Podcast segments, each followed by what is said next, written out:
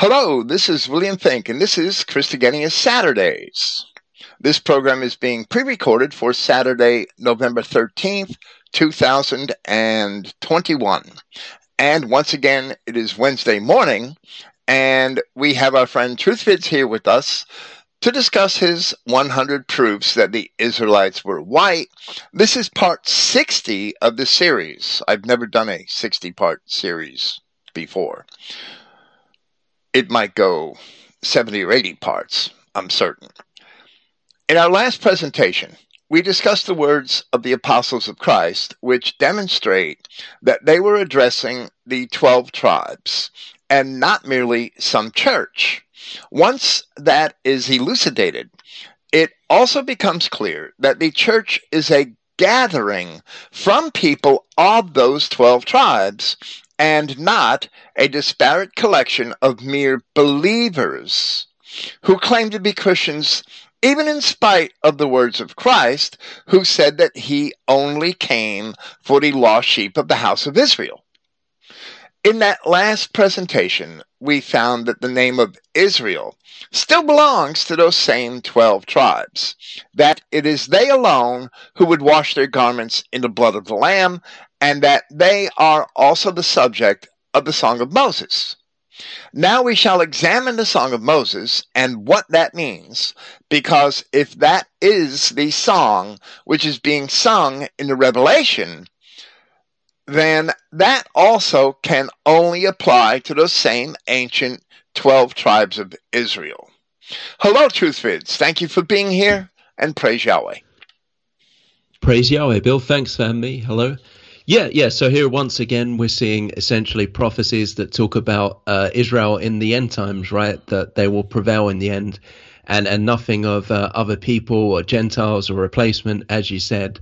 And um, you know, if you understand the purpose of Israel, that um, Adam was created to trample down upon the other races and essentially spread out and take the whole earth, but unfortunately they failed and they failed again after the flood. So for that reason, Yahweh created Israel, right? He's not just gonna keep flooding the world over and over. He's this time he created Israel. He gave us additional laws, promised to always be with us, and our purpose, whether we'll be the ones who ultimately destroy uh, all the other races or Christ will do it uh, himself or, or he'll lead us or whatever, but ultimately it will be done and there'll be only ashes left, right? And the Song of Solomon is singing the victory of Israel prevailing uh, in the end, right, Bill? Absolutely. And, and, and that reveals, you just revealed what, what might be material for another potential proof. I, I'm not certain yet. I would have to look at it.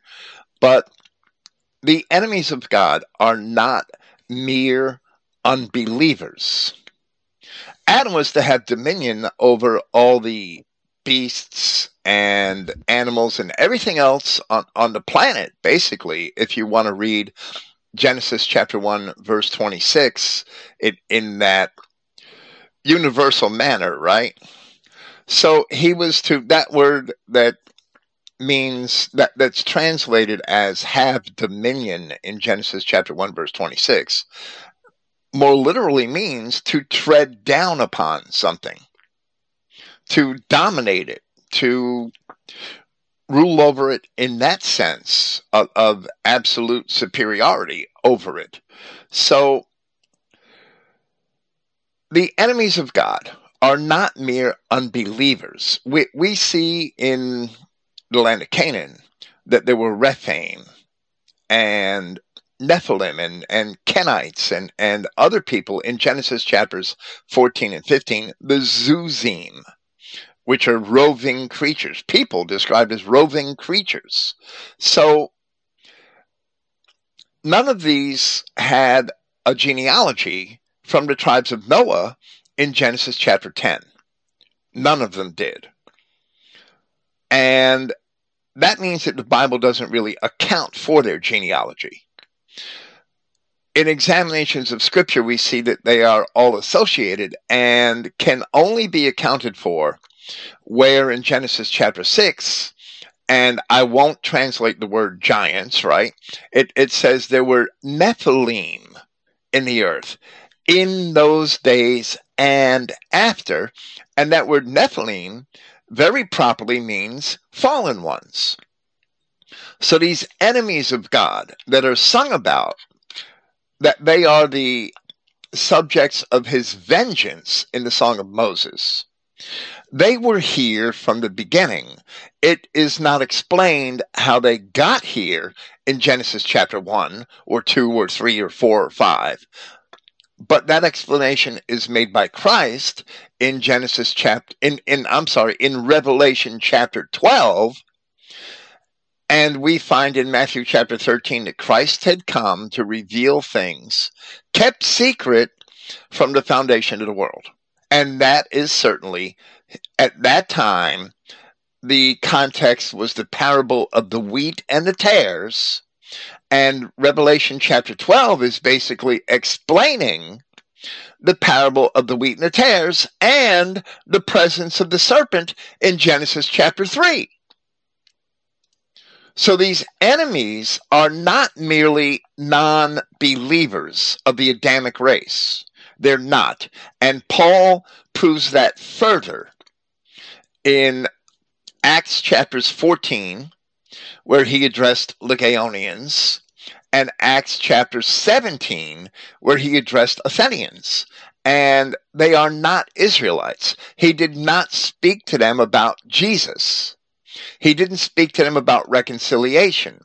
Rather, he spoke to them from the perspective of Deuteronomy chapter 32, verse 8, which we're going to see here this evening, or Genesis chapter 10, that they too are the children of God, but they simply weren't chosen and, and they weren't Israelites who had that relationship of a covenant and a wife husband relationship as a nation with God. They didn't need, they were never, the Athenians were never given the laws of God. They were Ionian Greeks, they were Javan. Javan is the word translated as Ionian. In ancient manuscripts, it was Yavana, and it was translated in the Septuagint as Iowan and that was uh, ultimately contracted to what we see as Ionian. The Japhetites were descendants of Moses and therefore of Adam, but they simply weren't Israelites. So Paul didn't speak to the Athenians in Acts chapter 17 about covenants or reconciliation or the law. He only spoke to them and informed them that there is only one God and that men would be judged by their works in the resurrection of the dead. And, and they mocked him for that, that they thought little of him for that. However, if you read their own literature back in the 6th and 5th centuries BC, they did believe in the resurrection of the dead. They did believe in the eternal existence of the souls of the dead in Hades so their beliefs were similar to, to those of the Hebrews and fit into the paradigm which is seen in the New Testament that we're eternal and, and that Adamic men, I should say, are eternal and will be judged by their works and will suffer the consequences or live by the consequences of their deeds in the future. So if Paul was speaking, and, and in Acts chapter 14, he said, In times past, God permitted every nation of man to go their own way, all except the children of Israel, of course, to see if they would seek him. Therefore, they have also a level of reconciliation with God as Christ had said, that the men of Nineveh, who were Syrians, who were who were Semites, who were descendants of Shem, but who were not Israelites, would be in the resurrection. And also the Queen of the South, using one woman as an example of, of the tribe of Sheba, which is of the tribe of Ham, of the descendants of Ham. So we see that these other Adamic people also have a, a role to fill in the overall plan of Yahweh our God, even if they're not Israelites. But these enemies upon whom he's going to take vengeance are a different party, and they don't have that role. As Revelation chapter 12 explains, they were here from the beginning, but their presence was never revealed. Their origin was never revealed until Christ. Yeah, and the uh, Assyrians were even the enemies of uh, Israel, right? And, but the fact is, they all still get forgiveness in the end, which shows that Yahweh will forgive all Adamites, right? Or, or at least, you know, they'll all be in the resurrection, right? Ultimately. But as for the non whites, there, there is no forgiveness, there is no afterlife, right? Clearly. Well, well, that's right, and it could be stated that way because that they all men have suffered, as Paul explains in Romans chapter five all men has suffered for the sin of our first father. And and that's a paradigm that that we should understand more deeply also because your misdeeds in this life do affect generations of, of your descendants even if they are not directly punished for your sins they still suffer from the effects of your sins. So we see that it is a statement of fact in describing the circumstances of our entire Adamic race, whether we are Israelites or not. So they're not really going to be forgiven because they were never given a law, right? The only people that need to be forgiven are the children of Israel who were given a law because, as Paul explains in Romans chapter 5, sin is not imputed where there is no law. However, that they still learn from the same example and they are still eternal spirits. As Solomon said in Wisdom of Solomon, chapter 2, God created man to be immortal. The original plan of God, in spite of the misdeeds of man, the original plan of God is not going to fail. God does not fail. So these other races, who are actually corruptions of his creation, from the Nephilim or the fallen ones. That's the only other explanation for their existence. That's the only biblically viable explanation for their existence. These other races are beasts, and, and they have pejoratively in Scripture, they are called beasts over and over again. And even though Yahweh God uses them to punish us in this life, no, they're not Adamic man, and therefore they have no future. And, and that is why in Matthew chapter 25, the goat nations have their destiny in the lake of fire prepared for the devil and his angels. That is why that is their destiny because that was their origin. Yeah. Um, so, I think I explained that badly, but um, everything you said uh, answered it. But what I meant, I was talking more about the angle of um, Yahweh only talks about complete vengeance and destruction on all the other races for what they've done to Israel but he never says he wants vengeance on um, Assyrians or the Assyrians for invading Israel or, or you know the other tribes. Although he, he would punish them, he doesn't say he's going to totally obliterate them in the afterlife, right?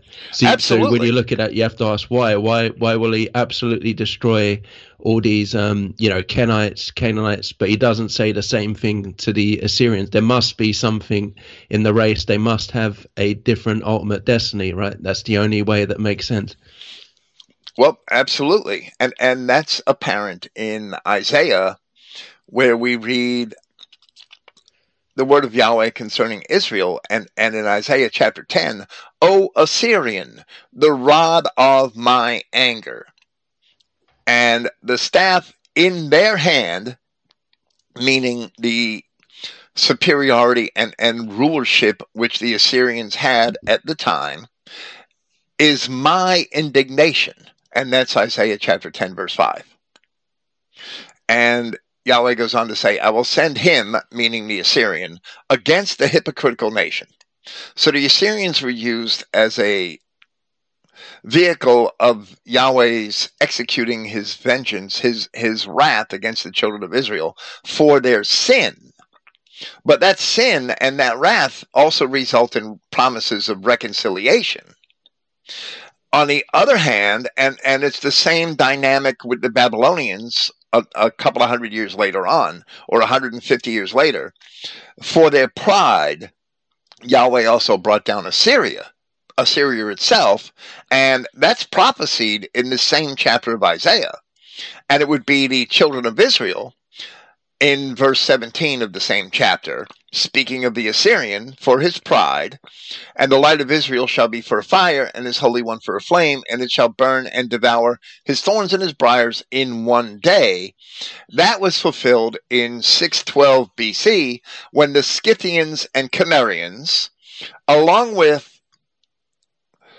groups of Babylonians and Persians, because the Assyrians were ruling over them, and Medes, had all destroyed all of the cities of Assyria, perhaps in 612 BC, I believe.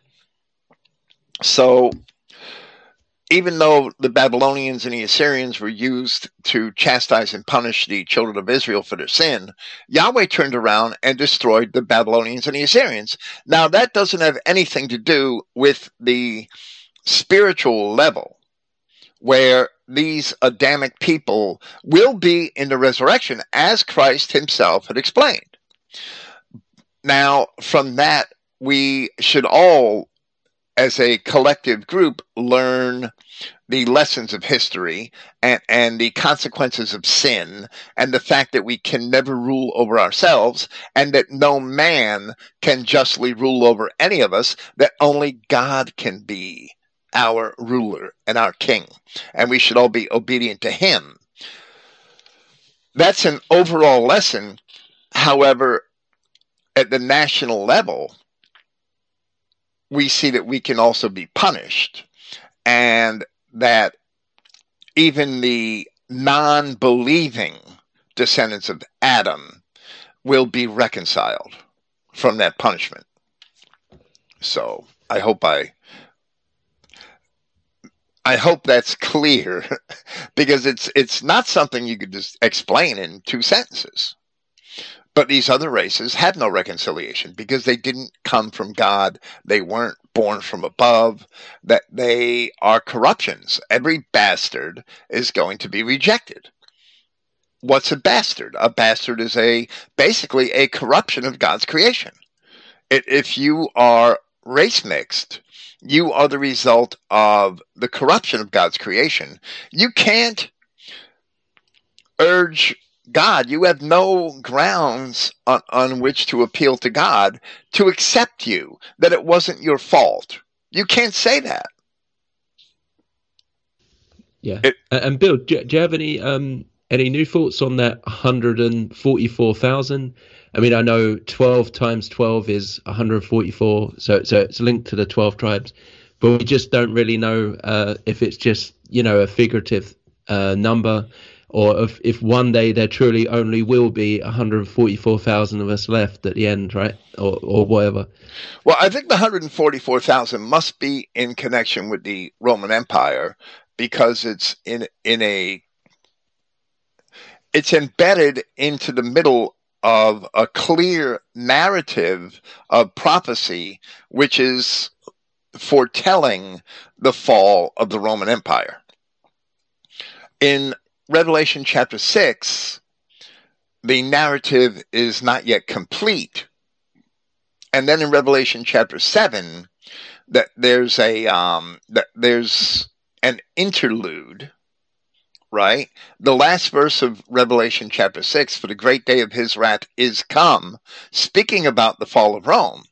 And that can be demonstrated, but it's something that I would need several of these presentations to do.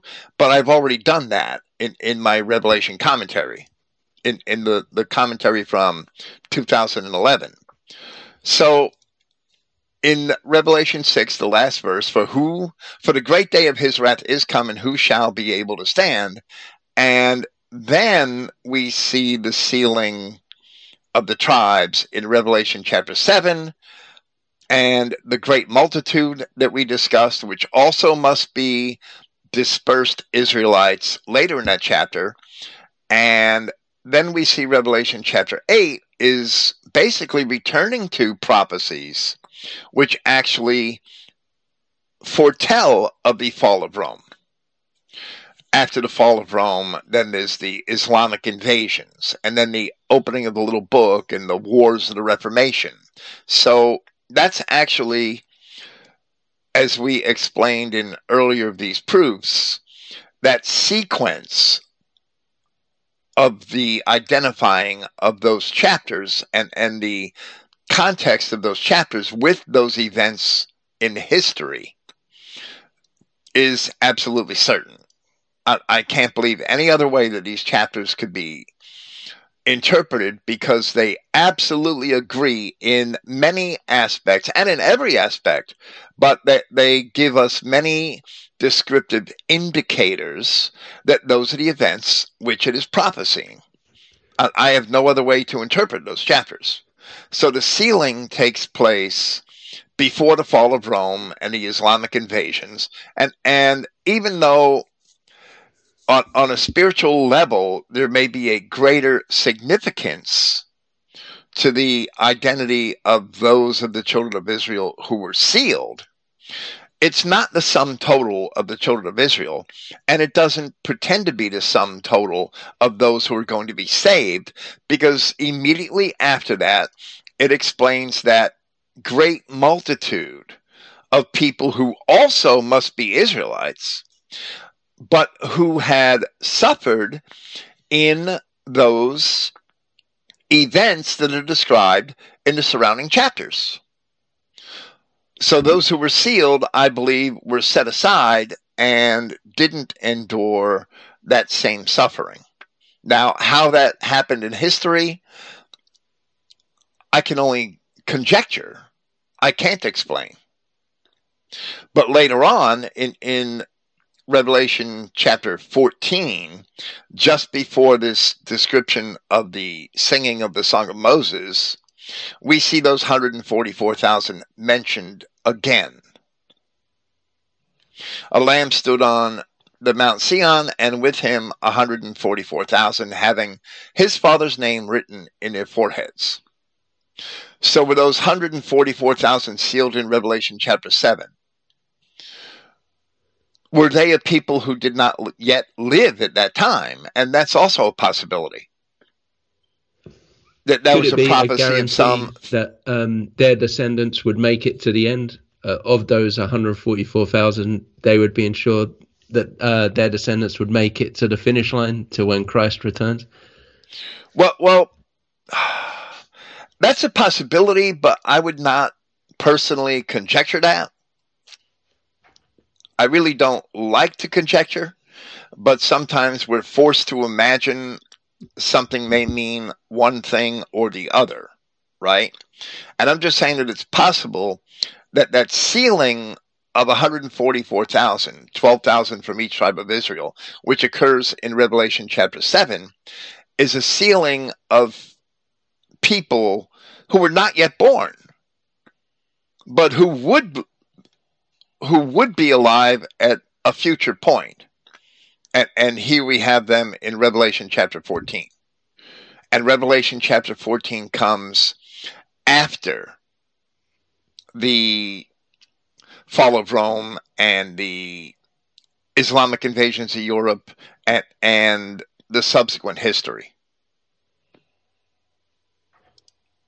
So, so essentially, you, you should know there's going to be at least twelve thousand from each tribe at the end, and uh, at the end when Christ returns, right? That none none of the tribes are going to uh, slowly wither away or be gone. They'll all be there at the end. Right, but the hundred and I think I mentioned this this evening further on in my notes. I do. They sing a new song, and and in Revelation chapter fifteen we're singing the song of Moses. And, and that's a totally different song because it's an old song. And, and with that, we should probably start. In, in Revelation chapter 14, we see a prophecy of 144,000 who were the first fruits of the Lamb. This is the same number as those who were sealed in Revelation chapter 7. So in chapter 14, we read, And I looked, and lo, and this is John speaking in the first person. These are visions that were given to him to record as the revelation of Yahshua Christ. So the words actually come from Yahshua Christ through John and his experience in these visions. And I looked, and lo, a lamb stood on the Mount Sion, and with him 144,000, having his father's name written in their foreheads. And I heard a voice from heaven, as the voice of many waters, and as the voice of a great thunder and I heard the voice of harpers, harping with their harps. And they sung, as it were, a new song before the throne, and before the four beasts and the elders. And no man could learn that song but the 144,000, which were redeemed from the earth. These are they which were not defiled with women, for they are virgins. These are they which follow the Lamb whithersoever he goes. These were redeemed from among men, being the firstfruits unto God and to the Lamb. And this group is pictured as singing a new song, which also evokes words of Yahweh written in Isaiah chapter 43, where he is admonishing the children of Israel. Remember ye not the former things, neither consider the things of old. Behold, I will do a new thing. Now it shall spring forth. Shall you not know it? I will make even a way in the wilderness and rivers in the desert. And of course, that path in the wilderness and those rivers in the desert are allegorical for the children of Israel, a way for the children of Israel to return to Yahweh their God and to be nourished or fed with his gospel. They're not literal, as we've discussed here recently in, in the um, the proofs concerning the woman in the wilderness and her blindness. But in Revelation chapter 15, we see a different vision of a large group of people with harps. And it is not necessarily the same group. They are described as singing an old song where we read, And I saw another song in heaven, great and marvelous, seven angels having the seven last plagues for in them is filled up the wrath of God. And I saw, as it were, a sea of glass mingled with fire, and them that had gotten the victory over the beast, and over his image, and over his mark, and over the number of his name, stand on a sea of glass, having the harps of God, of God. And they sing the song of Moses, the servant of God, and the song of the Lamb, so we see that the Song of the Lamb is the same song as the Song of Moses. And, and that's a Hebrew parallelism. There's no way around that. There's no different Song of the Lamb. They sing the Song of Moses, the servant of God, and the Song of the Lamb is a Hebrew parallelism, meaning that they sing the song of Moses, the servant of God, which is also the song of the Lamb, saying, Great and marvelous are thy works, Lord God Almighty, and true, just and true are thy ways, thou King of saints. So here this group is said to sing the Song of Moses. And that must be a reference to the Song of Moses, which is found in Deuteronomy chapters 31 and 32. It cannot be a new song. And it cannot be anything different than the Song of Moses in Deuteronomy. So to understand it, we must go to the source. I don't know if you have anything to interject. Well, even where it says "Thou King of Saints," that that really means uh, King of the Israelites, right? And most people don't realize, as as we've said before, right? So it's clearly only about the Israelites. Absolutely, King of Saints. That word "saint" means it designates when it's spoken of people, it designates something which is sanctified and devoted to the purposes of a God. And in the ancient world, there was only one way to be sanctified and set aside for the purposes of a God. And that was to be placed on the altar of that God. That was a ritual act which sanctified you and devoted you to the purposes of that God. And and men went to pagan temples and they devoted money, gold, silver, seeking the favor of the god of the temple. The ancient Greeks did this. It's explained, or it's that the custom is fully evident in Homer and all of the ancient Greek tragic poets and other writings. You could, in the scripture, Jephthah sacrificed his daughter, and she didn't lament her life, she lamented her virginity because it's sacrificing his daughter. He wasn't killing her. The God of the Bible despised that. He despised that act of sacrificing children to gods by killing them. He was devoting her to the temple, or at that time, perhaps to the tabernacle in the wilderness, to become a servant of the tabernacle or the temple. And that would that that's a way of sanctification where you're devoted to the purposes of the temple. Now the pagan temples also accepted sacrifices of women or children or even young boys or, or men adolescent men that they accepted those sacrifices and usually not always turned them into prostitutes to make money for the temple. And and that is also evident. It's evident in in the scriptures in places and it's also evident in the ancient greek historians and the greek poets herodotus talked about it in relation to ancient babylon and other places corinth the temple of diana i'm sorry ephesus the temple of diana in ephesus was famous for that and so were the temples in, in Corinth. Corinth was very famous for its temples of prostitution. So famous that it uh, became an adage for prostitution. What was it, Paul, or was it the the warning to the churches that clearly picked out Corinth for a fornication as well?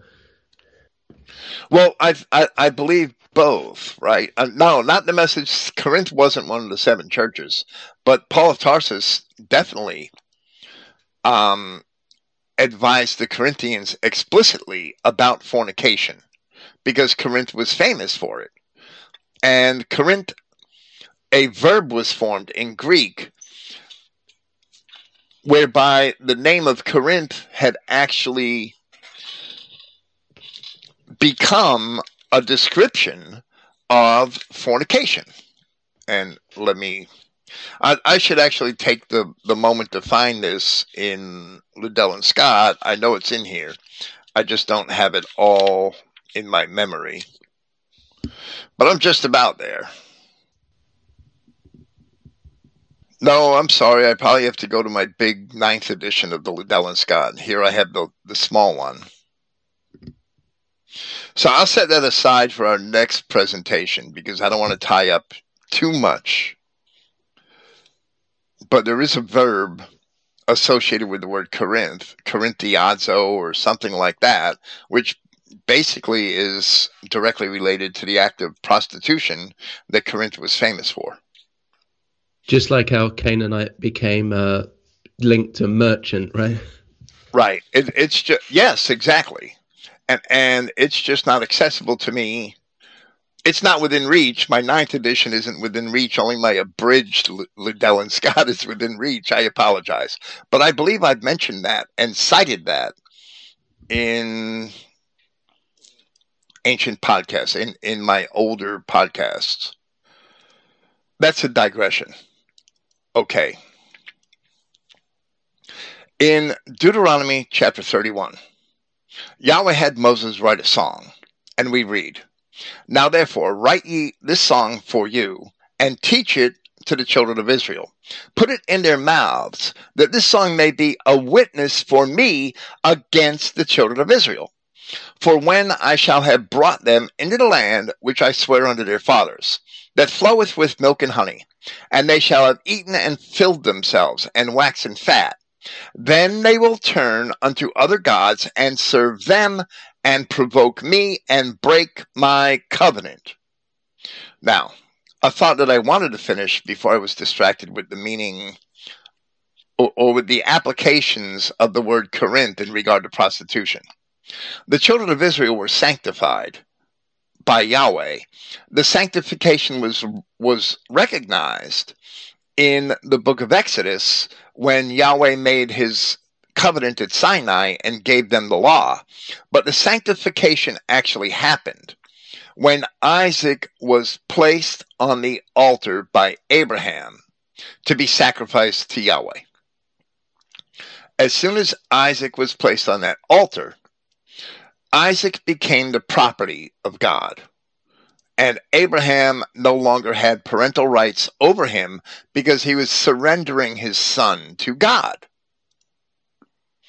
Now, Esau was in the loins of Isaac as well as Jacob. And they, from that point, both parties from that point, were the property of God, and he could do with them what he desired that is why the, the paradigm of Esau and Jacob is so critical. Understanding who the Edomites became and who the Israelites became is so critical in understanding the Bible and history.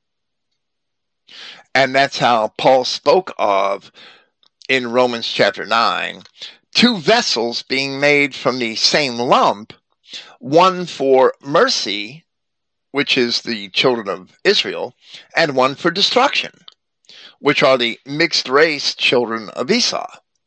So, from that point, back to this Song of Moses. The Song of Moses, we see from those verses, Deuteronomy chapter 31, verses 19 and 20, was actually written by God Himself which is evident where it said, Therefore write ye this song for you. So Yahweh's giving Moses the words, and he's going to write them. So the instructions continue. And it shall come to pass, when many evils and troubles are befallen them, that this song shall testify against them as a witness. Well, those evils and troubles were over their seven times of punishment, which happened over 2,520 years of history. And then there's a prophecy time of Jacob's trouble. So it's not merely discussing the troubles that would happen to them when they first began to sin in Palestine. It, it goes far beyond that. So then we read. I'm, I'm sorry, I have one more comment the fact that we have Deuteronomy today, it, it says the, the instructions continue in verse 21. And it says that when it, it shall come to pass that when those many evils and troubles are befallen them, that this song, this song of Moses, shall testify against them as a witness. It shall not be forgotten out of the mouths of their seed, for I know their imagination which they go about, even now, before I have brought them into the land which I swear. So Yahweh said to Moses that this song which he was going to be given would not be forgotten out of the mouths of the seed of the children of Israel. And the very fact that we have and we read Deuteronomy today upholds the statement that it shall not be forgotten out of the mouths of their seed, which are their children, their descendants. So then, reading further on in Deuteronomy chapter 31, Moses therefore wrote this song the same day and taught it the children of Israel. And he gave Joshua the son of Nun a charge, and said, Be strong and of a good courage, for thou shalt bring the children of Israel into the land which I swear to them, and I will be with thee. And it shall come to pass, when Moses had made an end of the writing of the words of this law in a book, until they were finished, that Moses commanded the Levites, which bear the ark of the covenant of Yahweh, saying, Take this book of the law and put it in the side of the ark of the covenant of Yahweh your God, that it may be there for a witness against thee. For I know thy rebellion and thy stiff neck. Behold, while I am yet alive with you this day, ye have been rebellious against Yahweh. How much more after my death? Gather unto me all the elders of your twelve tribes and your officers, that I may speak these words in their ears, which is the song of Moses that's going to be presented it's going to be presented in the next chapter. And call heaven and earth to record against them. For I know that after my death you will utterly corrupt yourselves and turn aside from the way which I have commanded you, and evil will befall you in the later days, looking far off into the future, because you will do evil in the sight of Yahweh to provoke him to anger through the work of your hands.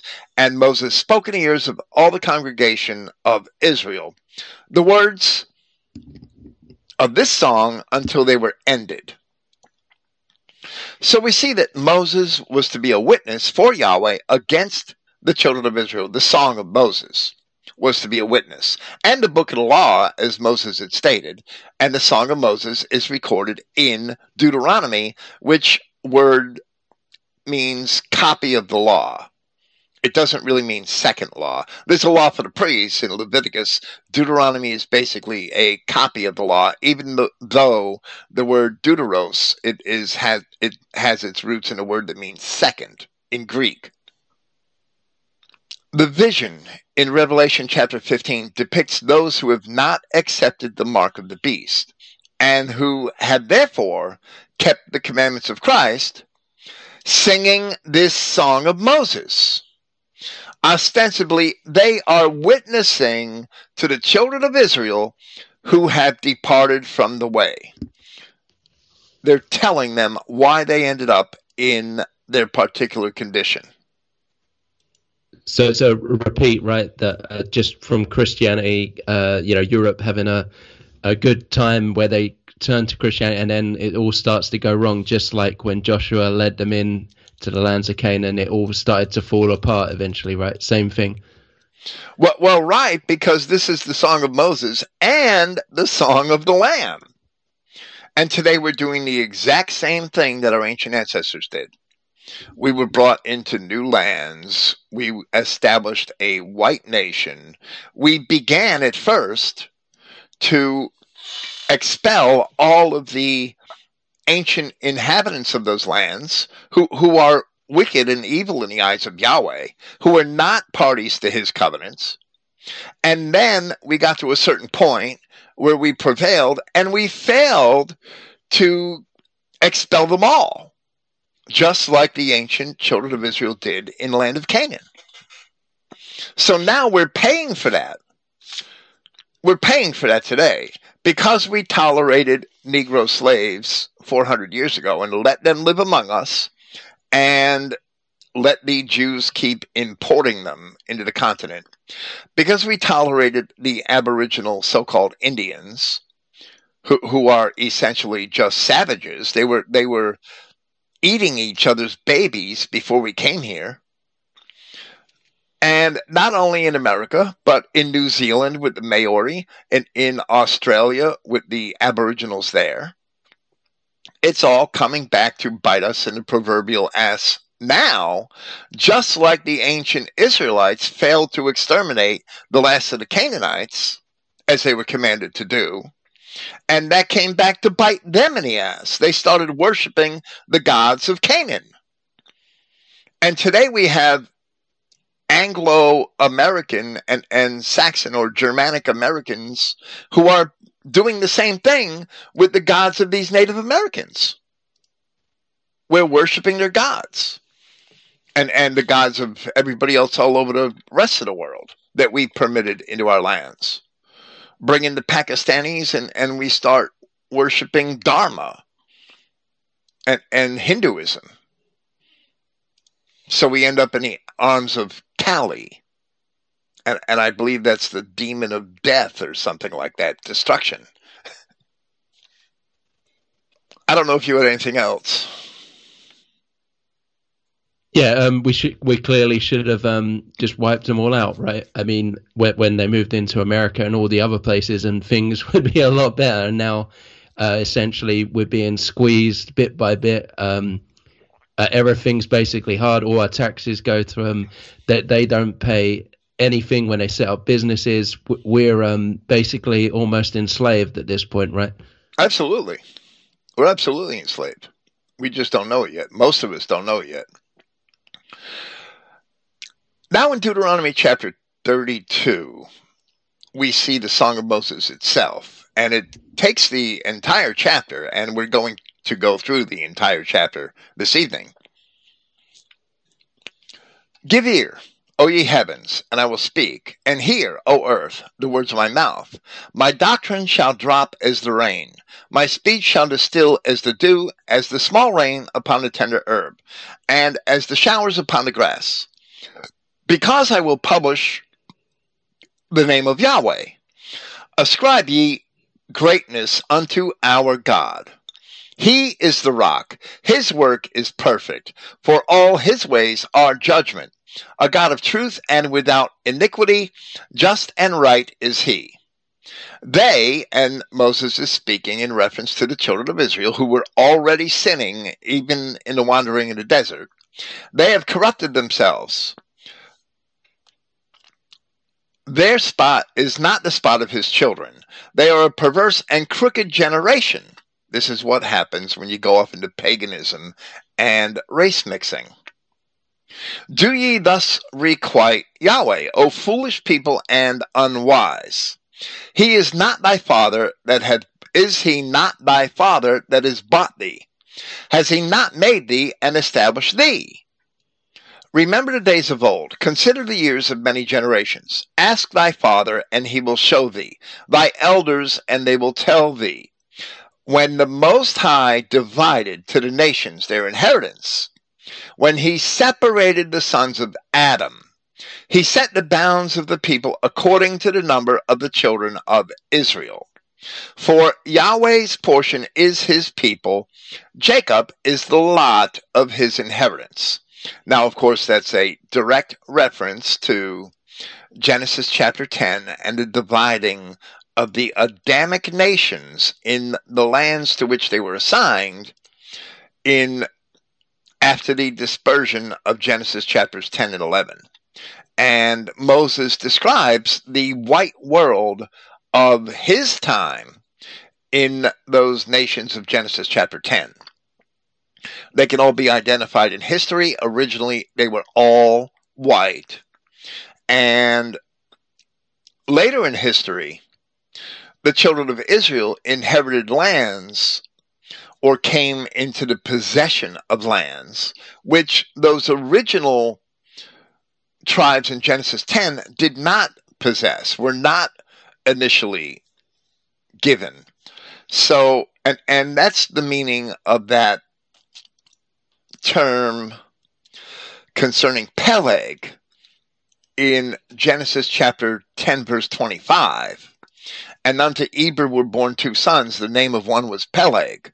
For in his days the earth was divided. So by that statement, we can gauge the time of the division of the tribes which is represented in the allegory concerning the Tower of Babel in Genesis chapter 11, where it says that the earth was divided in the days of Peleg, and it says in Genesis chapter 11 that the tribes were scattered across the earth and divided, divided by language. So those two verses, that those Genesis 10:25 helps to establish when the events of Genesis chapter 11 occurred. And that is what's being referred to here, approximately 1800 years later, or seven, not 1800 years from the time of Peleg, but 1800 years from the time of the flood, and perhaps about a thousand years from the time of Peleg. That's what's being referenced here in Deuteronomy 32 8 in the Song of Moses. So once they got numerous enough, they could start um, really spreading out, you know, to um, uh, Kush, what we'd call Saudi Arabia, and then Egypt, Ethiopia, they could go that far and, really start to set up their own lands, right, uh, apart from each other. Right. And some of them may have already established a presence in certain places. And, and I believe Egypt is representative of that, but there may very well have been Rephaim in Egypt before that time. And there was always struggle and division in Egyptian history. And those different dynasties didn't always belong to the same race of people. So, yeah. if Jacob is the lot of the inheritance of God in Deuteronomy chapter 32, then Jacob must be the lot of the inheritance of God in Revelation chapter 15, as the people are depicted as singing this same song for a witness to the same people of Israel. It's not a song to a different audience, it's dealing with the descendants of the very same people to whom Moses had taught this song. And this helps to establish, since it's the same song of the Lamb, this helps to establish that the mission of Christ is fully consistent with the contents of this song. Where we read in Revelation chapter 15, that great and marvelous are thy works, Lord God Almighty, just and true are thy ways, thou King of saints. The saints are the same saints of the Old Testament to those who were sanctified for this purpose by Yahweh God in the loins of Isaac. Once again, and and of course that sanctification was the manifest in the set apart children of Israel. In Exodus chapter 19, thou shalt be a holy nation, a separate or a peculiar people. That language is describing the fact that Isaac was sanctified unto Yahweh, and Yahweh is demanding his descendants to acknowledge and and practice that sanctification by being separate from all other peoples. So once again, continuing with the song, the song of Moses, he found him in a desert land and in the waste howling wilderness. He led him about, he instructed him. He kept him as the apple of his eye. As an eagle stirs up her nest, flutters over her young, spreads abroad her wings, takes them, bears them on her wings. So Yahweh alone did lead him, and there was no strange God with him. He made him ride on the high places of the earth, that he might eat the increase of the fields. And he made him to suck honey out of the rock, and oil out of the flinty rock, butter of kine, and milk of sheep, with fat of lambs, and rams of the breed of Bashan, and goats, with the fat of kidneys of wheat. And thou did drink the pure blood of the grape kidneys of wheat. It's not my purpose here to dissect this as a commentary, right? But Jeshurun waxed fat and kicked. Thou art waxen fat, thou art grown thick, thou art covered with fatness. Then he forsook, and this is speaking of Israel collectively. And Jeshurun is an epithet or an appellation which actually means upright one. It appears three times in Deuteronomy, chapters 32 and 33, but it also appears in Isaiah 44 2 without the H. It's spelled differently. Where Jeshurun, even in Isaiah chapter 44, where the children of Israel were already taken into the Assyrian captivity for the most part, they are still given the same appellation or, or epithet, Jeshurun. They're still given the same name, Jeshurun. So it, it doesn't, the word of God does not change. The children of Israel were considered the upright ones in the time of Moses, and remain that way in the time of Isaiah and until this very day. Not for themselves, not because they're without sin. They certainly are not without sin. They do nothing but sin. But God still sees them as upright because they are products of His creation. But Jeshurun waxed fat and kicked. Thou art waxen fat, thou art grown thick, thou art covered with fatness. Then he forsook God which made him, and lightly esteemed the rock of his salvation, a reference to some of the episodes of the Exodus.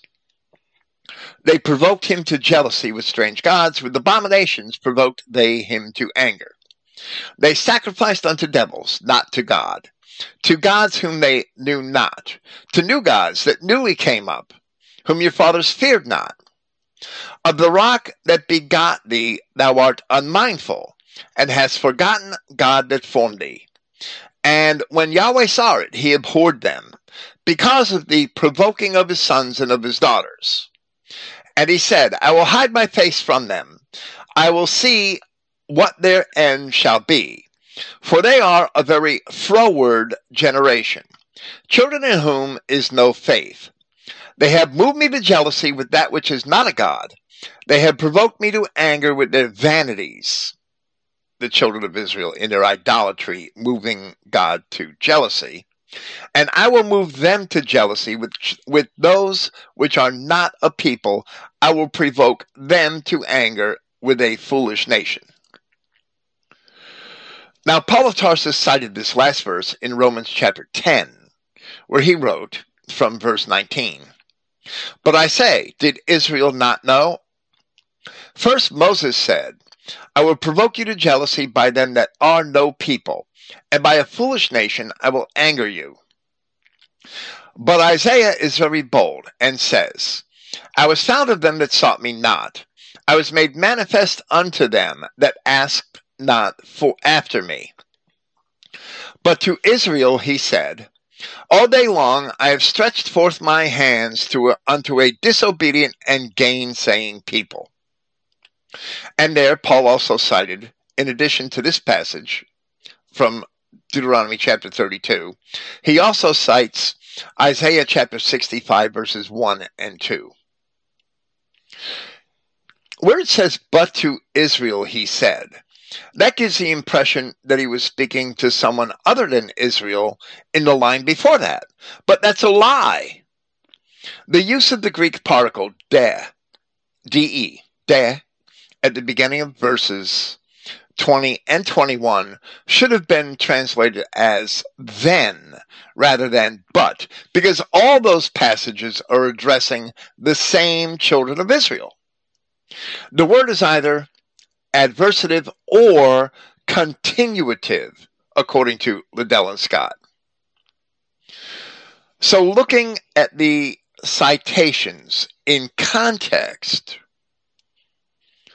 not the way the church teaches them, but in the context in which Paul originally cited them from the Old Testament that he was reading from. All three of the passages Paul cited here were originally made to the children of Israel. And we cannot imagine that we could substitute any other recipient of any of these words in their place. The children of Israel, lost in the wilderness and blind as to their identity, as we have discussed here recently, were not seeking Yahweh their God when they found him through the gospel of Christ. They are the disobedient and gainsaying people to whom God had reached out through that gospel.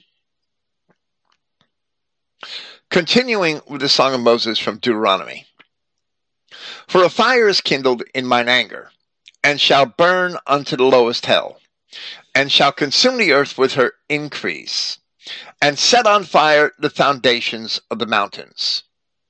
I will heap mischiefs upon them. I will spend mine arrows upon them. Israel is going to be punished for everything that they had done. They shall be burnt with hunger and devoured with burning heat and with bitter destruction. I will also send the teeth of beasts upon them, with the poison of serpents of the dust. The sword without and terror within shall destroy both the young man and the virgin, the suckling also, with the man of gray hairs. I said I would scatter them into corners. I would make the remembrance of them to cease from among men, meaning that the children of Israel were going to be blind to their identity, but they were not going to be done away with. There are many other prophecies that Yahweh seeks to punish and correct them, but never to do away with them. Were it not that I feared the wrath of the enemy, lest their adversaries should behave themselves strangely, and lest they should say, Our hand is high, and Yahweh has not done all of this. For they are a nation void of counsel, neither is there any understanding in them. Oh, that they were wise, that they understood this, that they would consider their later end. How should one chase a thousand, and two put ten thousand to flight, except their rock had sold them, and Yahweh had shut them up? For their rock is not as our rock, even our enemies themselves being judges. So the focus shifts to the enemies. Were it not that I feared the wrath of the enemy, lest their adversaries should behave themselves strangely and should say, Our hand is high, and the Lord has not done all this. In other words, the enemies of the people of God, thinking, not understanding that Yahweh was punishing the children of Israel. And that's what's being explained here.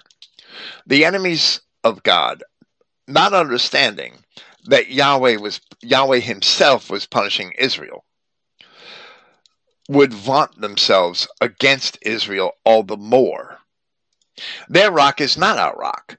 The Song of Moses attests that Yahweh is not the God of other peoples. Therefore, that must also be the case when this song is sung in Revelation chapter 15, or otherwise it would be irrelevant. We cannot imagine that Christ himself would have his people singing irrelevant songs, or that this being the song of the Lamb of Christ himself, that it would be irrelevant. So, the song of Moses is still relevant, even though today we are 2,500 years away from it. I don't know if you have anything you want to say. It, um, how we turned away and we did this, um, even though it doesn't specifically mention them, it was the Canaanites that were corrupting our people, right? And slowly but surely they started to turn away from Yahweh and, and follow the Canaanites, right? Right, and that's the following of other gods. The only reason why those other gods would still exist is because the Canaanites were not exterminated. Moses is foreseeing. Yahweh is showing Moses that so that Moses could foresee that while he's writing this. So Moses is foreseeing the corruption which would come to the children of Israel on account of quote unquote other gods, which also means other races of people who worship those gods. Because without the people, there would there would be no other gods. And right, other and today, gods um, without Jews, there would be no um, Big Bang Theory and, and, and all that and evolution, right? Right, absolutely. Uh, other gods also means that it would be other laws and customs contrary to the laws and customs which are dictated by our God, which we are commanded to keep by our God. So that other gods it doesn't only refer to little wooden idols. It refers to everything that goes along with the worship or respect of those idols. And once you begin to, and this is a story throughout the Old Testament, throughout the historical narrative, we see it in Kings, in Chronicles, in Ezra, that these other gods and, and their existence would constantly cause the children of Israel to depart from the law of Yahweh and begin to practice things such as fornication and idolatry, all of the gods of the pagan nations demanded fornication and idolatry. All of the and and, and sodomy and things like that. It, if you read tertullian in the third century bc was describing how the pagans of his time were worshiping the genitals of the priests. And that is basically the phallic worship of baal worship.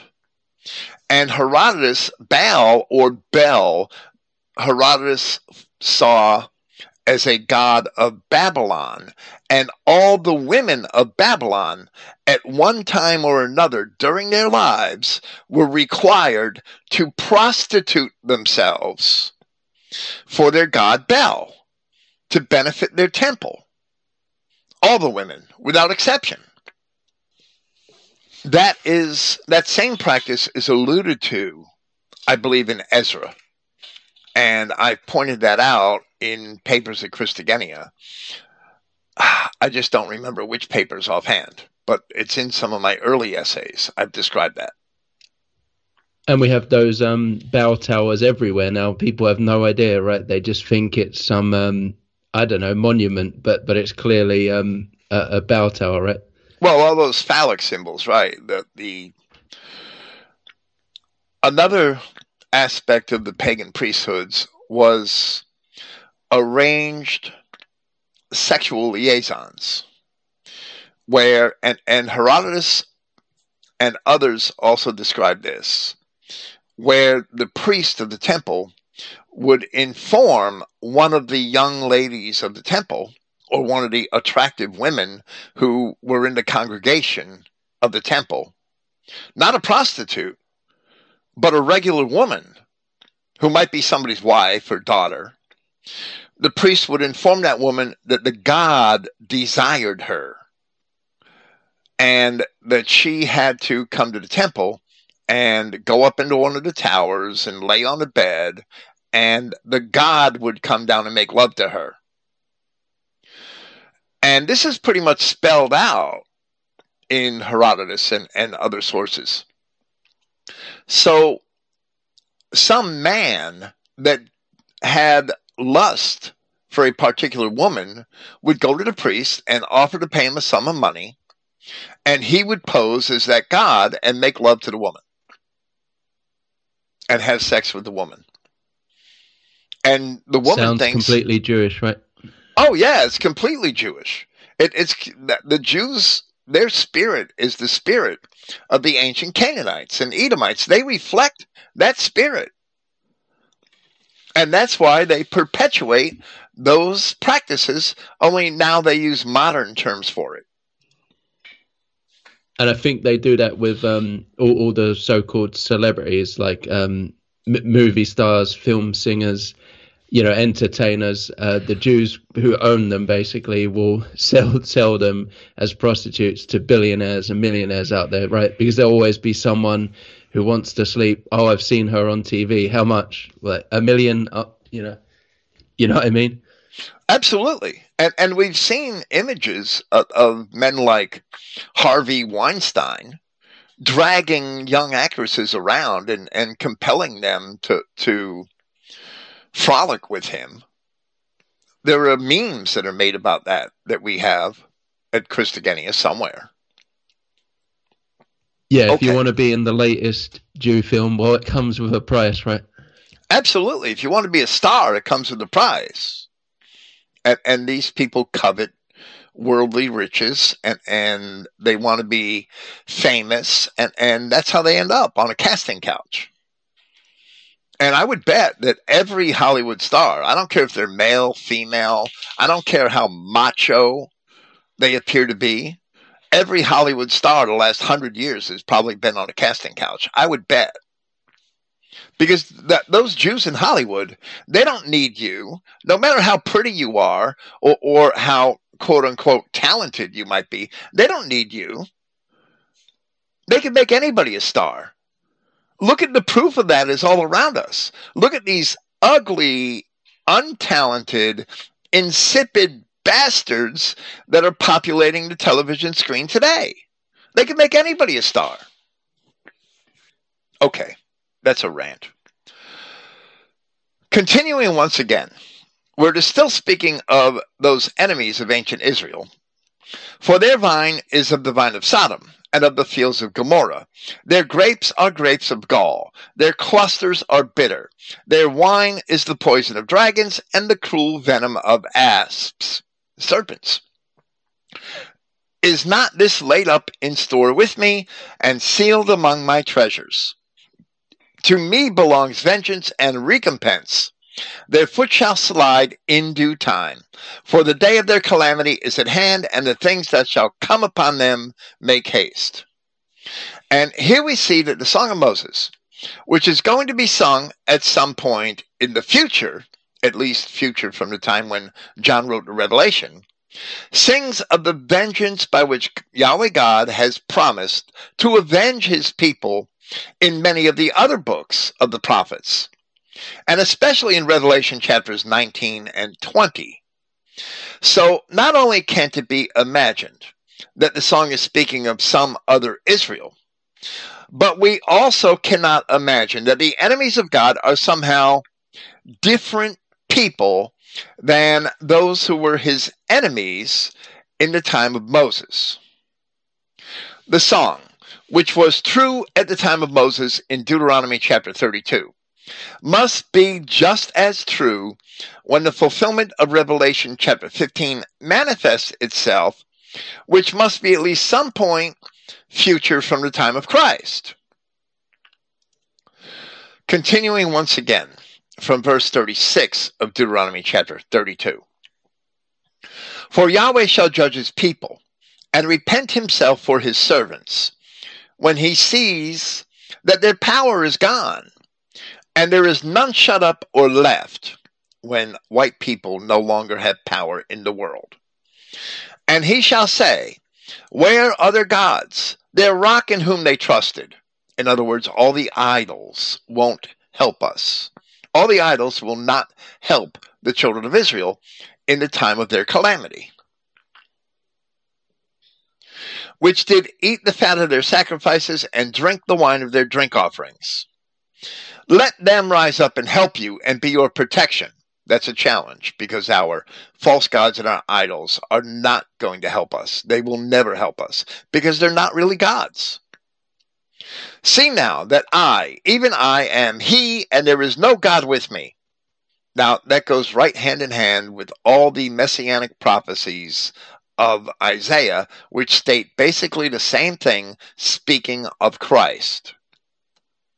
I kill and I make alive. I wound and I heal. Neither is there anyone that can deliver out of my hand.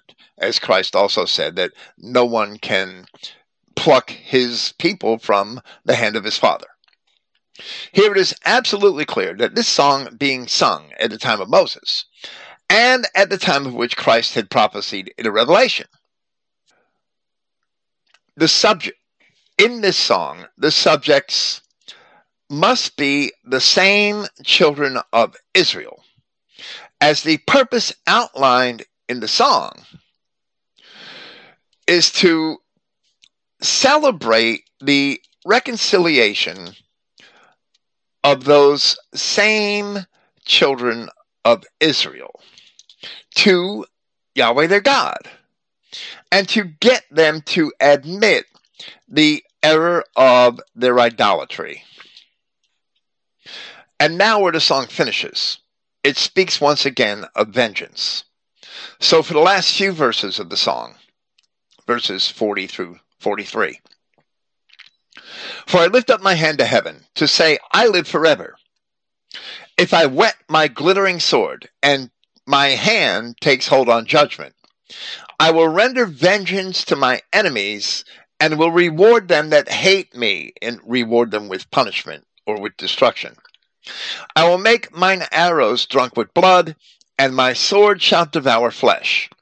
And that with the blood of the slain and of the captives from the beginning of revenges upon the enemy.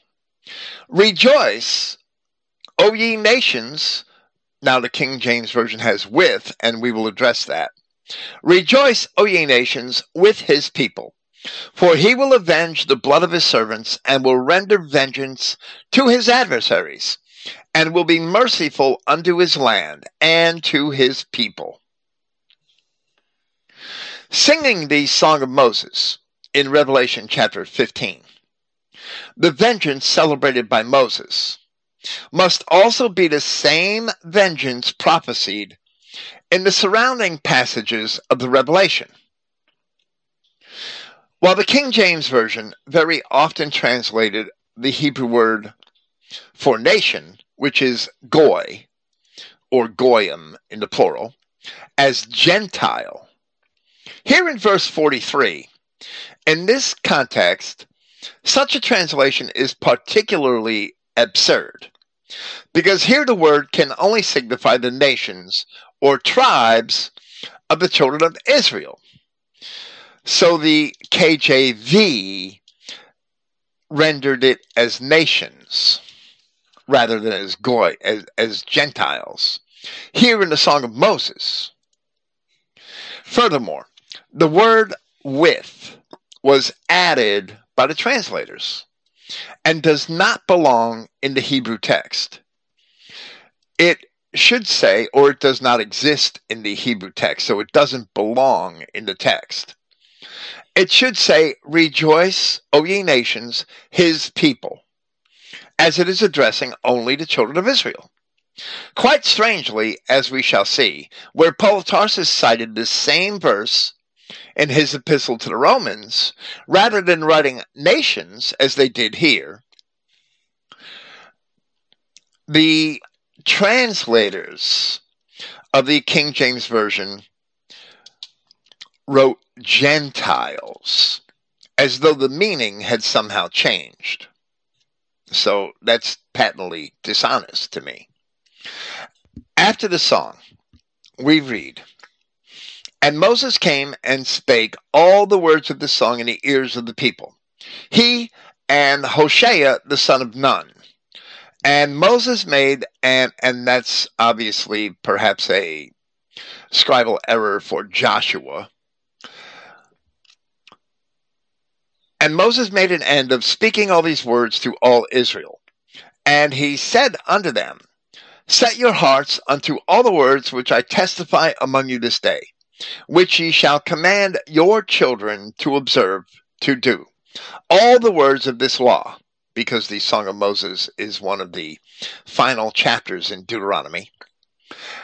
As Christ had said in his own last instructions to his disciples, in John 14 and also a little later. If you love me, keep my commandments.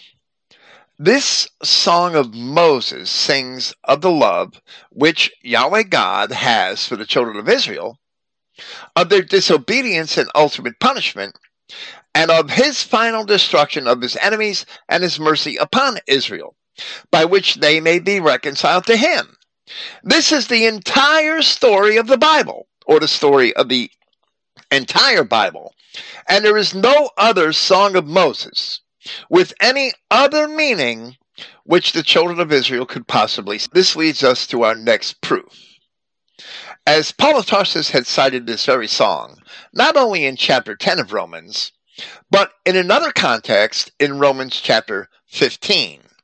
So now we shall make an assertion, but I don't know if you have any interjection or response to. When when you say the song would be a testament against them, that means that if they suffered punishment, you know, many generations later, and then uh, they die, and then they face uh, Christ in the resurrection, and, and they start moaning and complaining how hard life was. Well, then they would have this testimony, right? That they this is why it all happened because they they disobeyed Yahweh, right? It's, and also in in their life, if they're um you know praying to God and complaining it's all because of this right? Is is that what I what it means by a testimony against them? Well well yes that is what it means that this is why you're suffering because this is what your ancestors did and this is what you're doing with your idolatry and it's not only in the resurrection.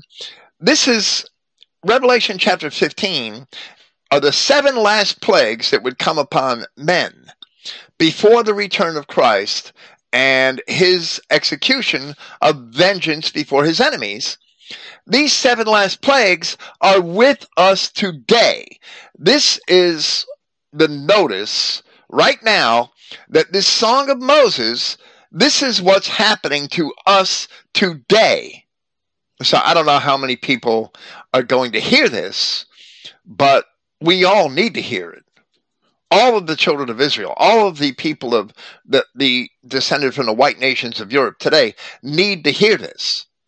That this is why we are suffering today. This Song of Moses is putting us on notice now. And if we don't cease from our idolatry and, and continue in it, well, other prophecies inform us that we are going to suffer further and further punishment until we die along with the goat nations. Come out of Babylon lest ye suffer her punishments.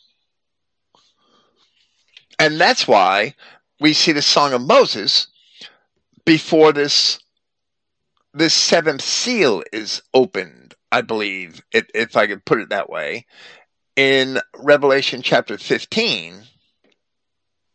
In Revelation chapter, at the end of Revelation chapter 15, after the children of Israel are seen as singing the Song of Moses, the temple was filled with smoke from the glory of God and from his power, and no man was able to enter into the temple until the seven plagues of the seven angels were fulfilled. And immediately after, Revelation chapter 16, verse 1, we see the seven angels told to go their way and pour out the vials of wrath, the wrath of God upon the earth. And that's what we're suffering from today. I can't establish that here. That's why I have a revelation commentary, which I pray establishes that. But ultimately, when Babylon falls, that's when all hell breaks loose, and you better get a, get out of a territory swarming with nigs, right? Because you're you're gonna die basically. Well, well, that goes back to that same reason for sanctity, for for recognizing that we are supposed to be a separate people. Come out from among them and be separate. Come out of her, my people, lest ye suffer her punishments. It's the same call. It's the same call which we've been, which we've had from the beginning. It's the same sanctification and separation which the Song of Moses warns about. It hasn't changed. Understanding the Song of Moses is crucial to understanding what's going on in the world today. And that's why the Song of Moses is also the Song of the Lamb because Christ hasn't changed. He's God. He's God incarnate. God has not changed. Okay, I'm preaching instead of explaining, I guess. Paul of Tarsus sings the Song of Moses. That's our assertion that Paul wasn't changing anything. In Romans chapter 15, Paul of Tarsus was attesting to the substance of the ministry of Christ, where he wrote, now I say that Jesus Christ was a minister of the circumcision because he was born under the law, born of a woman, born of the flesh of, of the descendants of David, as he was prophesied, was a minister of the circumcision for the truth of God, to confirm the promises made unto the fathers. And that the Gentiles, now of course that word should say nations wherever it appears, because Paul is not speaking about non Israelites, and that the nations might glorify God for his mercy. What mercy? The mercy which the children of Israel required and were promised in Jeremiah. Only the children of Israel were ever promised the mercy of God. That is found in the opening verses of Jeremiah chapter 31. There is no other promise of mercy to any other people. For this cause I will confess to thee among, and here's that word again, Gentiles, where it should say nations, and sing unto thy name. And again he says, Rejoice, ye Gentiles, with his people. And Paul wrote with, and I'll explain that, but that is a direct citation from this Song of Moses from Deuteronomy chapter 32, verse 43. And again, praise ye the Lord, all ye Gentiles or nations, and laud him, all ye people. And again, Isaiah says, There shall be a root of Jesse, and he that shall rise to reign over the nations. In him shall the nations trust. And I know the King James Version has Gentiles in those places also. But the word translated as Gentiles in verses 9 through 12 should have been translated as nations, which is the true meaning of the Greek word. As the citations from the prophets, which they contain, address only the nations of Israel and not any other nations, as the denominational churches wrongly perceive the term Gentiles to designate. It doesn't even mean that in Latin. It does not have the meaning which the churches claim that it has in Latin.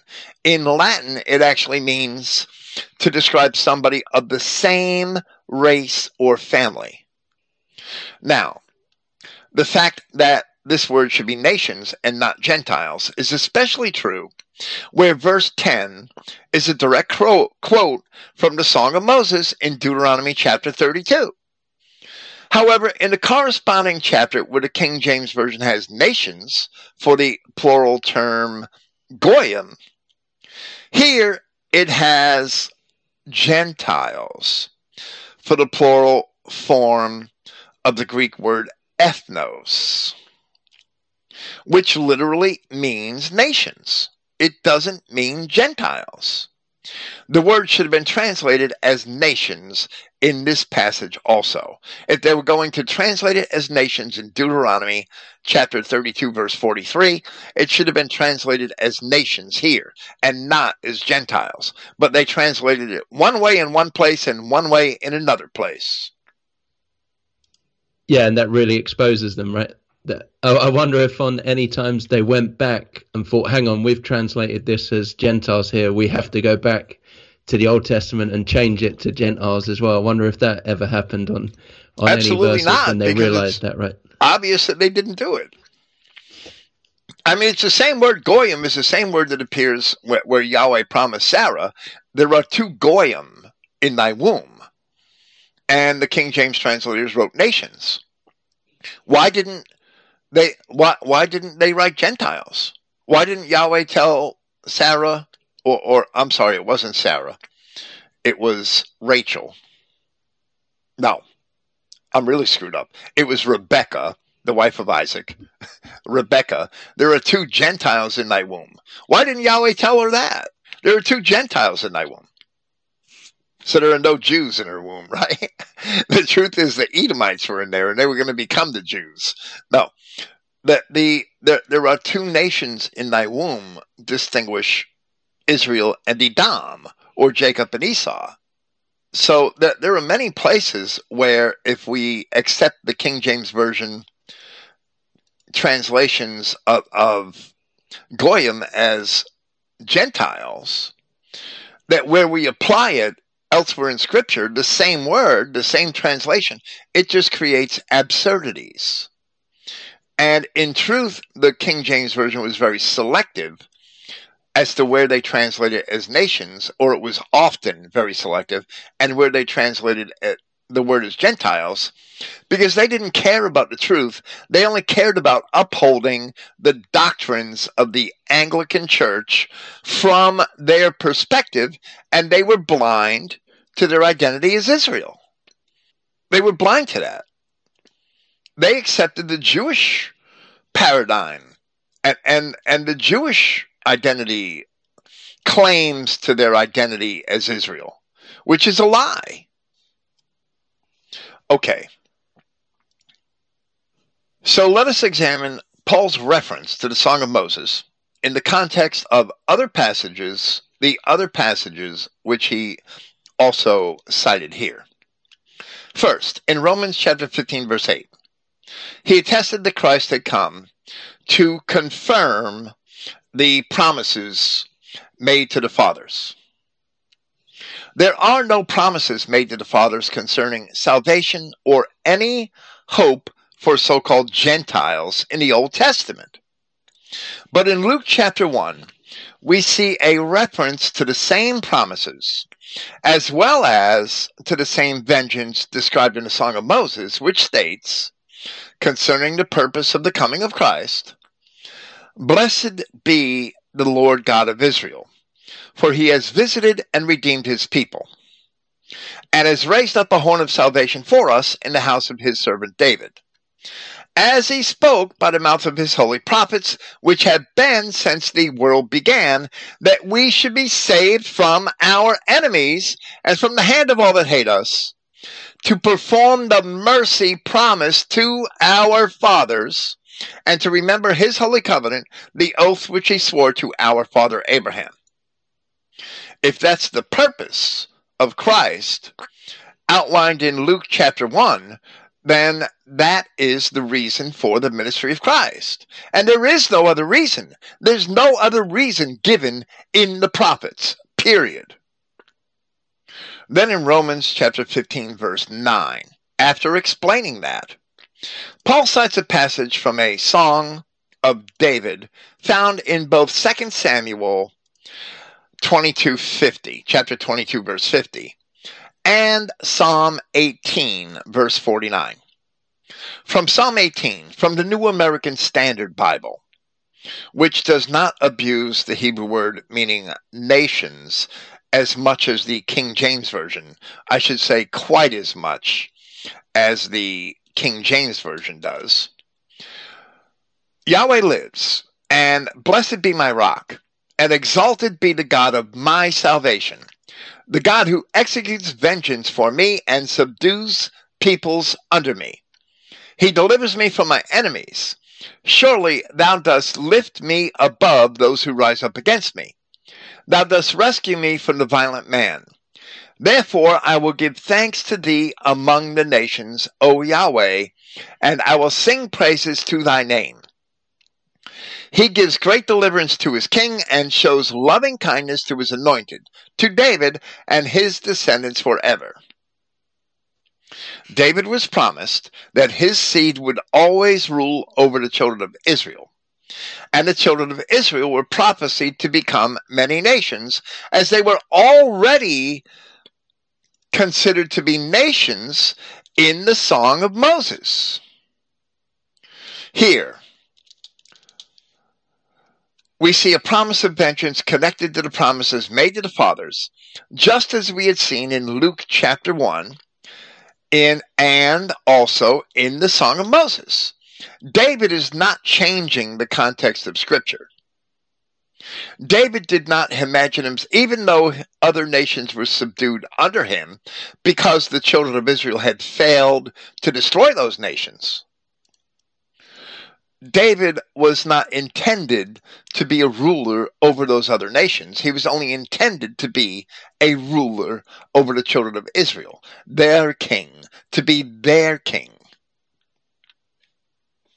Next, in Romans chapter 15, verse 10, Paul quotes from Deuteronomy chapter 32, verse 43. And reading the word ethnos as nations, as it is in the corresponding passage of the King James Version from Deuteronomy, it would say, And again he saith, Rejoice, ye nations, with his people. Now, the word with is expressed in the Greek of Paul's writing. In Greek, it is a verbatim citation from the Septuagint. In other words, Paul took it letter for letter from the Septuagint. He wasn't paraphrasing. It's an exact match to the Greek of the Septuagint, where a word for with does appear. But there is no word for with in the corresponding Hebrew of Deuteronomy chapter 32, verse 43.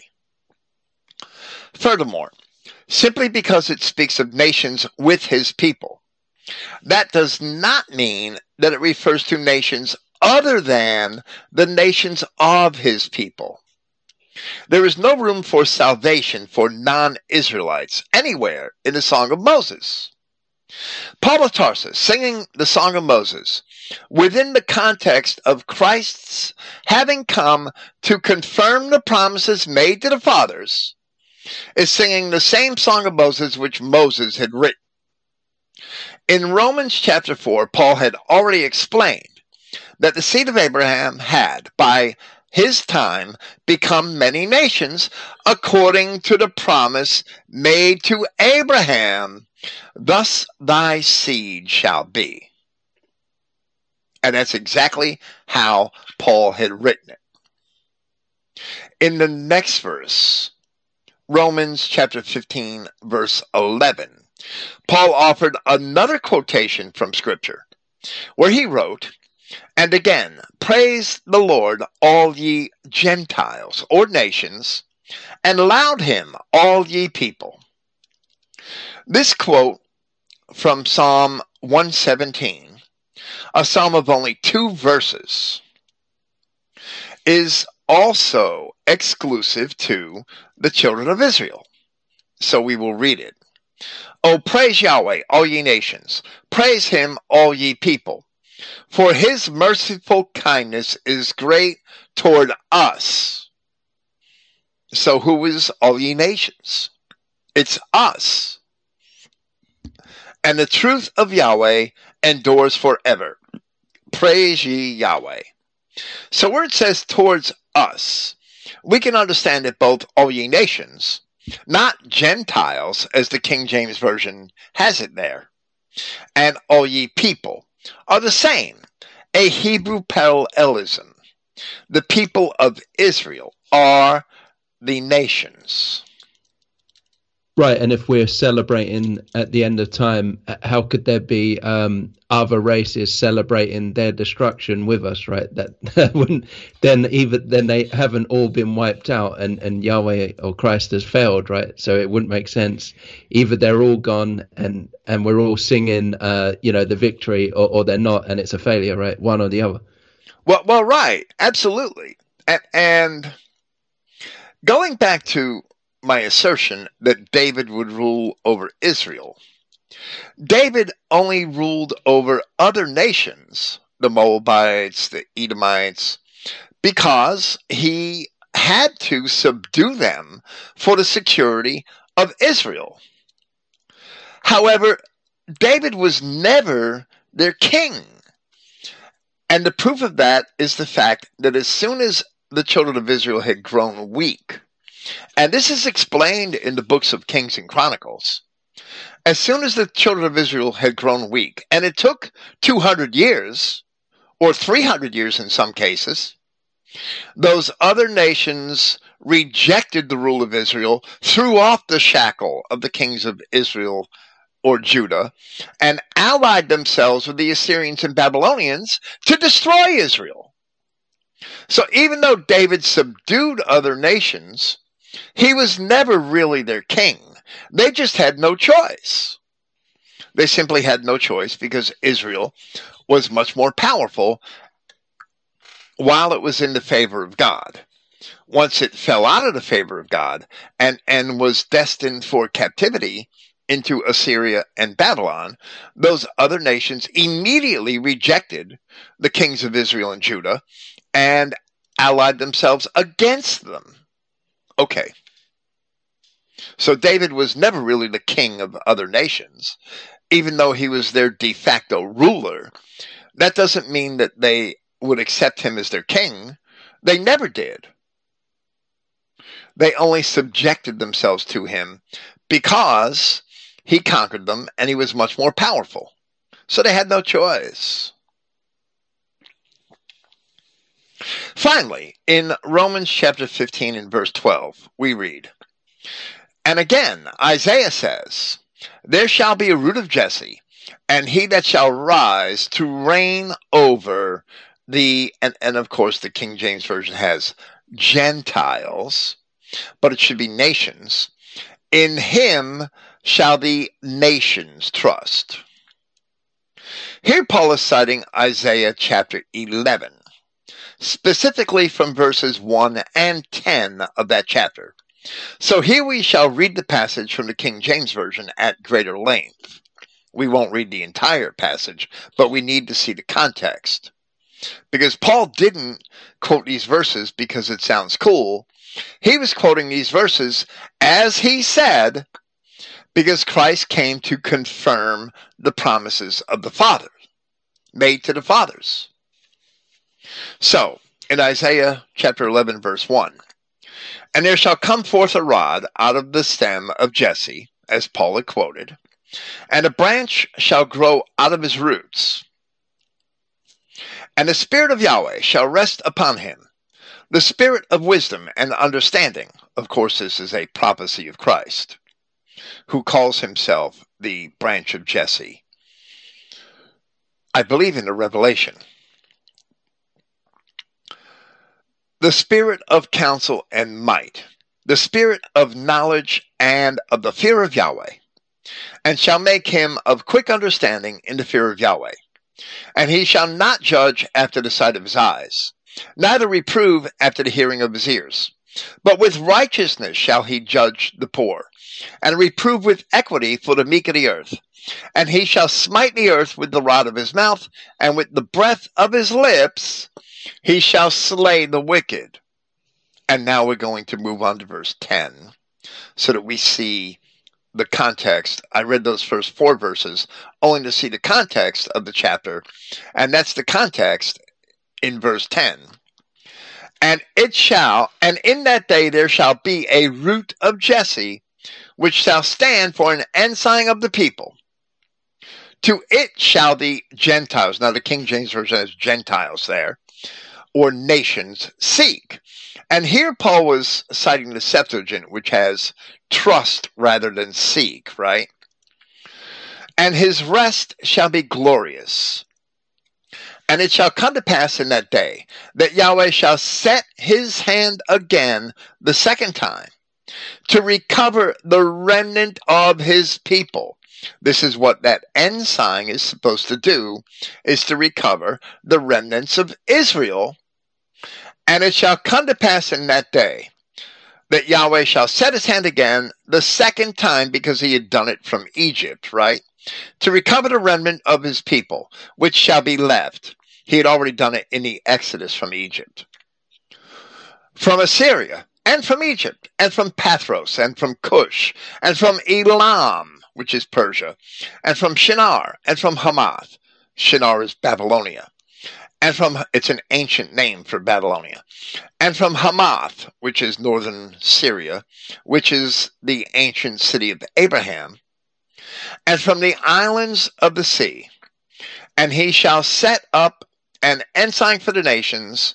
I'm sorry, Hamath is the ancient northernmost point of the kingdom of Israel under David. Haran is the ancient city of Abraham, and that was a little further to the north. And he shall set up an ensign for the nations, and that's Christ, and shall assemble the outcasts of Israel, and gather together the dispersed of Judah from the four corners of the earth. So Paul is singing the song of Moses and citing this as well, and this is the context which Paul had also cited the, this passage and the song, these passages and the Song of Moses, we know this is the context because Paul had said that Christ came to confirm the promises made to the fathers. So that's the context in which Paul sings the Song of Moses. And there we see in Isaiah chapter 11, the King James Version unjustly translated the same Hebrew root word, goyim, as Gentiles in verse 10, and then it correctly translated it as nations in verse 12. In verse 10, so it shall be, so shall the Gentiles seek.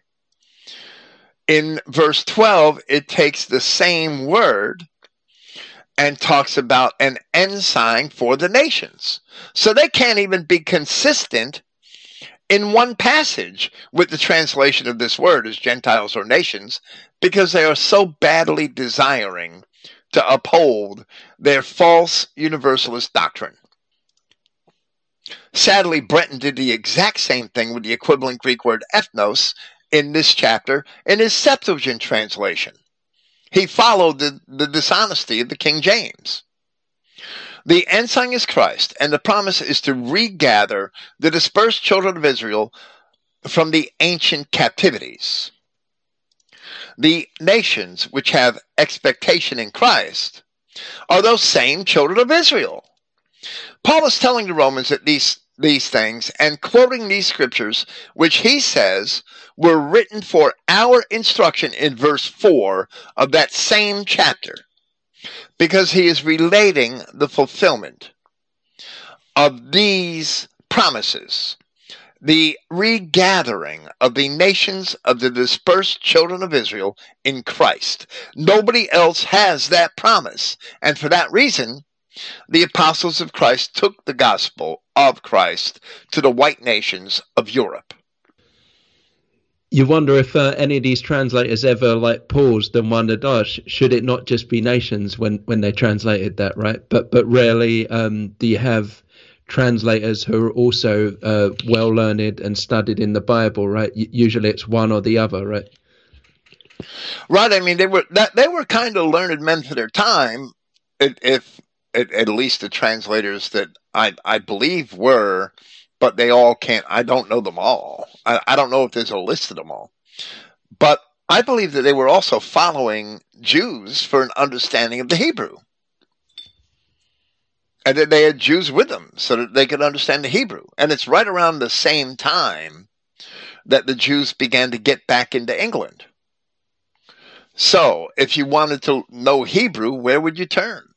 you would have to turn to Jews. I mean, that's the true predicament until this very day. It's very impossible. It, it's, I'm not going to say it's impossible, but it's very difficult to learn Hebrew without making use of at least some Jewish resources. And the Jews have corrupted the language, but it's their influence which would lead you to translate certain things certain ways, especially if you believe their lie that they are the children of Israel, which they certainly aren't.